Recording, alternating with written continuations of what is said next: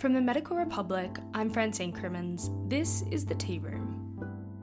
In all of the drug trials that happen around the world every week, researchers are likely leaving something out. It's the tracking of potential adverse events on male fertility.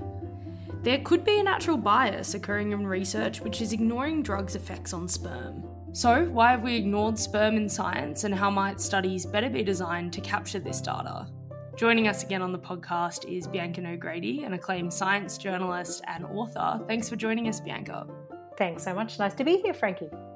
So, let's talk about sperm and why it seems to be left out of the equation when it comes to drug trials it's not really something that's on a lot of people's radars. I certainly hadn't even thought about it until I read your feature, which is going to be published soon in the Medical Republic. But could you tell us about the recent event in the US, which set you off down this path of working out why male fertility rarely factors into clinical trials? Yeah, so it isn't something that's really on the radar. I mean, you know, we often see headlines about drugs in pregnant women, and obviously lately the, the conversation has been around um, COVID vaccines and can they safely be used in pregnancy or, you know, women in fertile age. But very, very, very rarely does a headline make any mention of um, male fertility in association with drugs. Um, so the reason this popped up on the radar was that there was a an oral um, inhibitor called filgotinib um, for rheumatoid arthritis, which was registered in the UK, but then when the manufacturer um, Gilead uh, applied to register it in the US, the um, Food and Drug Administration actually initially declined their application or, or required, demanded some more information, specifically on its um, potential effects on sperm counts. And there had been some data suggesting it, it did, um, the treatment was associated with significant reductions in sperm counts. Um, and what was kind of weird is that in the end, the, the manufacturer actually re- withdrew the application for um, its approval, not just in the US, but also in Australia. And that was before it had even released um, the results of a study that was designed to investigate this exact effect and which didn't appear to show a significant difference in sperm counts um, compared to placebo. So it was it was kind of weird, but uh, you know the, there was an editorial in Lancet Rheumatology which then picked up on this and actually drew attention to the fact that um, the effect of drugs on male fertility is very, very rarely considered in clinical trials, and um, that that was kind of noteworthy in itself. So, I guess that's really where this story came from. Is well, what what do we know about the potential effects of drugs on male fertility, and why is it that this is really a, a woefully neglected area of um, clinical trials? And it can be hard, especially in some of those classes of drugs. I'm thinking drugs for cancer and some rheumatological drugs as well often they can be designed to suppress or to kill proliferating cells is the awareness there of how that could be a problem. Yeah, so cancer, I guess, is one field of medicine where because the drugs are so cytotoxic and because they are um, designed to kill, you know, tumors which are growing rapidly and proliferating rapidly. So you know that's actually one of the, the few areas where um, the potential effects of drugs on male fertility have been considered more actively. So um, and there are you know there are known to be particular agents. So some of the alkylating agents like cyclophosphamide um, those are known to cause um, to cause uh, decline um, basically to kill sperm and potentially lead to permanent dysfunction because if you just kill off sperm, yeah, okay, that that's a problem, but it's generally resolvable in the longer term because men are producing something like a thousand sperm per heartbeat, which is you know pretty amazing when you think about it. Um, and so you know those populations, so to speak, will regenerate. But if there's damage to the underlying um, stem cells that generate those sperm, then that can potentially lead to to longer term and permanent dysfunction. So you know, some of those old, you know, I guess older uh, cancer agents are known to be spermatotoxic, um, but there there are a lot of um, newer drugs, and um, in particular the checkpoint inhibitors, which are the immunotherapy class of drugs that have really revolutionised the treatment of a lot of, um, well, particularly kind of tumours like melanoma, lung cancer. Um, there's not really much data on the impact that those have on um, male fertility, and that's you know that's a real area of concern. So, so for example, there was a study that Australian researchers did and they looked at the preclinical and clinical trial data from 32 new oncology drugs. Um, and most of these were checkpoint inhibitors, and these were approved in Australia or the US between 2014 and 2018. And not one of those 32 drugs had any human data on reproductive effects, either in men or women. Um, so, and, and what was even, I guess, potentially alarming is that when they looked at the preclinical animal data um, uh, in terms of fertility, and there was animal data for 20 uh, on fertility for 23 of those drugs, nine of those drugs caused male infertility in animals, and three caused female infertility, and yet there was no actual human data on this. Um, that was presented in terms of their registration or clinical trial data. So you know that there was an indication of potential fertility effects in that preclinical data but that's sort of where you know it just stopped at that point. And that's does certainly raise raise some alarms. The fact that you would have a finding like that in an early phase study and then not follow it up yeah that does sound quite concerning. Do you think that that reflects a element or a cultural bias in science or society that perhaps this isn't something that's on the radar of the male patient. And if patients aren't asking about the impact of a certain drug on their fertility at the treatment phase, that it isn't important right the way through drug research? Yeah, it's a real mix of things. So, I mean, it's it's kind of weird because uh, you know most of the time we're used to hearing about clinical trial bias in favor of men. Uh, you know, in terms of a lot of the kind of earlier cardiovascular studies were overwhelmingly populated by men, and uh, so you know, hence that kind of lack of understanding of what heart disease looked like in women, for example. Um, you know, and that is slowly being corrected in the clinical trial world, but. Um, you know, this is one of those few situations where, yes, there is actually a, a kind of considerable neglect of male fertility in the clinical trial landscape. Um, and there are potentially a, a few reasons for this. So one of them is, well, sperm, you know, women are born with all of the the eggs that they will have for their lifetime. So those those are kind of there.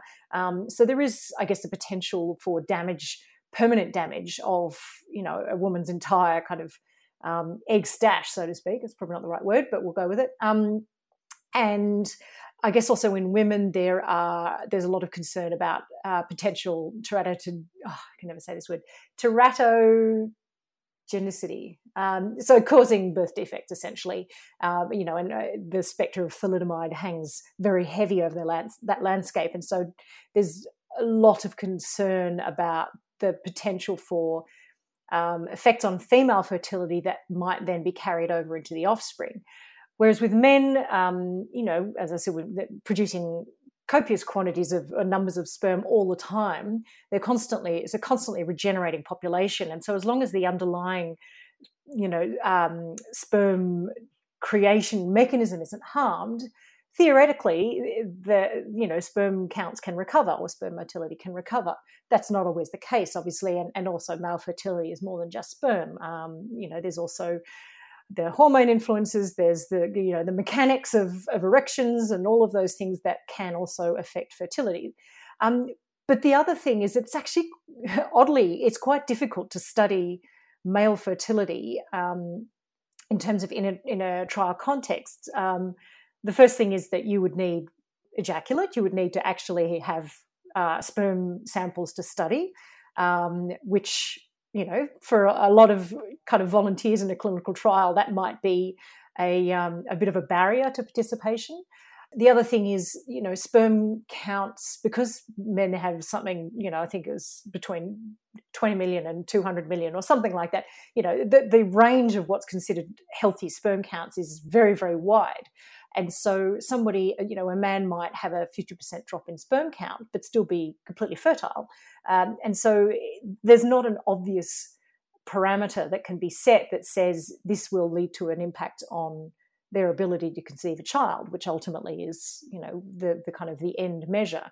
Um, and to, to see whether that effect has occurred, you need quite long-term follow-up, particularly if it's a you know um, a male of reproductive age who may not be in a partnership. I mean, how long do you follow that person up for? So really, the a lot of these effects in men uh, you know, don't become evident for a very, very long time. Um, and even then, you know, it takes two to tango. So how do you, you know, you've got to also then rule out the possibility that uh, the his female partner um, is has also got potential fertility issues. So you know, it's very, very difficult to have a kind of a blanket measure of male fertility that could be applied to all clinical trials across the board. Um, and so, really, you know, a lot of these effects will only show up you know 10 20 years down the track when um, you know men try and conceive and then find they can't. And then we might you know that's when perhaps trends might start to emerge. But it's not common. Um, it's certainly not well known. It's something that's um, certainly you know doing the story it's pretty apparent that it's not a regular topic of conversation. Um, in in any well in, in, very many kind of clinical consults with putting a, somebody on a, a treatment that either is known to potentially have uh, effects on male fertility or you know it's one of those known unknowns. So yeah it's a really tricky area but certainly one that i think there is now uh, growing awareness that it it should at least be discussed even if it is to say to someone look we're putting you on this drug um, you know, in the case of cancer, this this is a life saving treatment. So, you know, it's um, it's not like you're not going to go on it, but to say this may affect your sperm count or your sperm motility or your ability to have children in the near future, but we don't know. So that's a that's not an easy conversation to have. And on the treatment front, is there any evidence to suggest that men are offered, you know, cryopreservation at the same rates that women are? Um, again, I think in cancer, it's uh, it, there is more awareness of it, um, but it's you know dependent on men being able to access those uh, sperm banking facilities, which are not available in many places. So, you know, if you live in a rural or regional area, that's a lot harder. Um, you know, but that is, I mean, I guess that is the good news is that cryopreservation of sperm is a pretty straightforward thing. It's it's different, I guess, probably a little bit harder for women to freeze eggs because you have to have those eggs extracted, and um, you know, there's there's kind of quite a lot of treatment that has to happen to enable kind of freezing of eggs you know, cancer drugs aren't the only drugs, obviously, as we started off talking about. It was a rheumatology drug that had this uh, potential effect on sperm counts. And I, I don't think there'd be very many rheumatology consultations where male fertility and potential effects of treatments on male fertility would come up. So that's sort of another tricky one. You know, if you're uh, particularly with a rheumatology drug, if you've got somebody with, you know, ankylosing spondylitis, are they going to be on this drug for a long, long period of time? So, um, that's a tricky side of it. And I guess the other area is if you're treating pre-pubertal boys, if they're undergoing treatment with these sorts of um, drugs that potentially might affect, you know, the I guess their kind of growth and and um, maturing of their reproductive facilities, you may not be able to get a sperm sample to freeze for later, you know, later kind of fertility. So, you know, that's a whole other challenge for treating pediatric cancers and potential effects on fertility. But I guess, you know, the difference with cancer and rheumatology is cancer, you've, you know, there's a fairly high chance that if they don't have any treatment that the, their disease will kill them.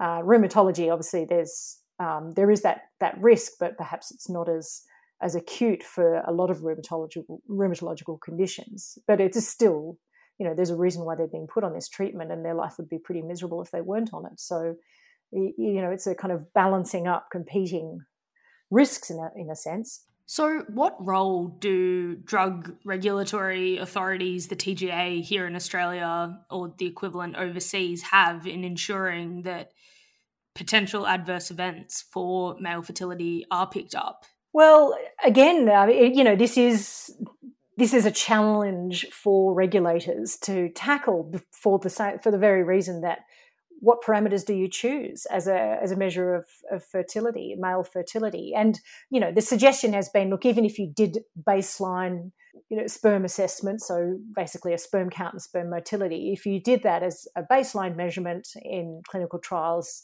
and and particularly, I guess, you don't want to be doing this with every single clinical trial. So you would target this, or the suggestion is that you target this at drugs uh, that are being used in males of reproductive age and perhaps where there is a biologically plausible mechanism by which these drugs could affect sperm function, you know, that might at least pick up if there are some obvious safety signals associated with any kind of drug in terms of effects on male fertility. Whether we'll see that happen, I don't know, but certainly, you know, the situation with, with filgotinib does suggest that perhaps this might be something regulators start looking at. It's certainly not something that they require at the moment, unless, you know, as in the case of filgotinib, unless there's been some indication from other clinical trials that there might be a problem. But yeah, certainly that you know the experts that I spoke to for this story were like, well, yes, this this isn't something that we can neglect just because it's hard. It does need to be considered because um, you know the potential effect is of, of, of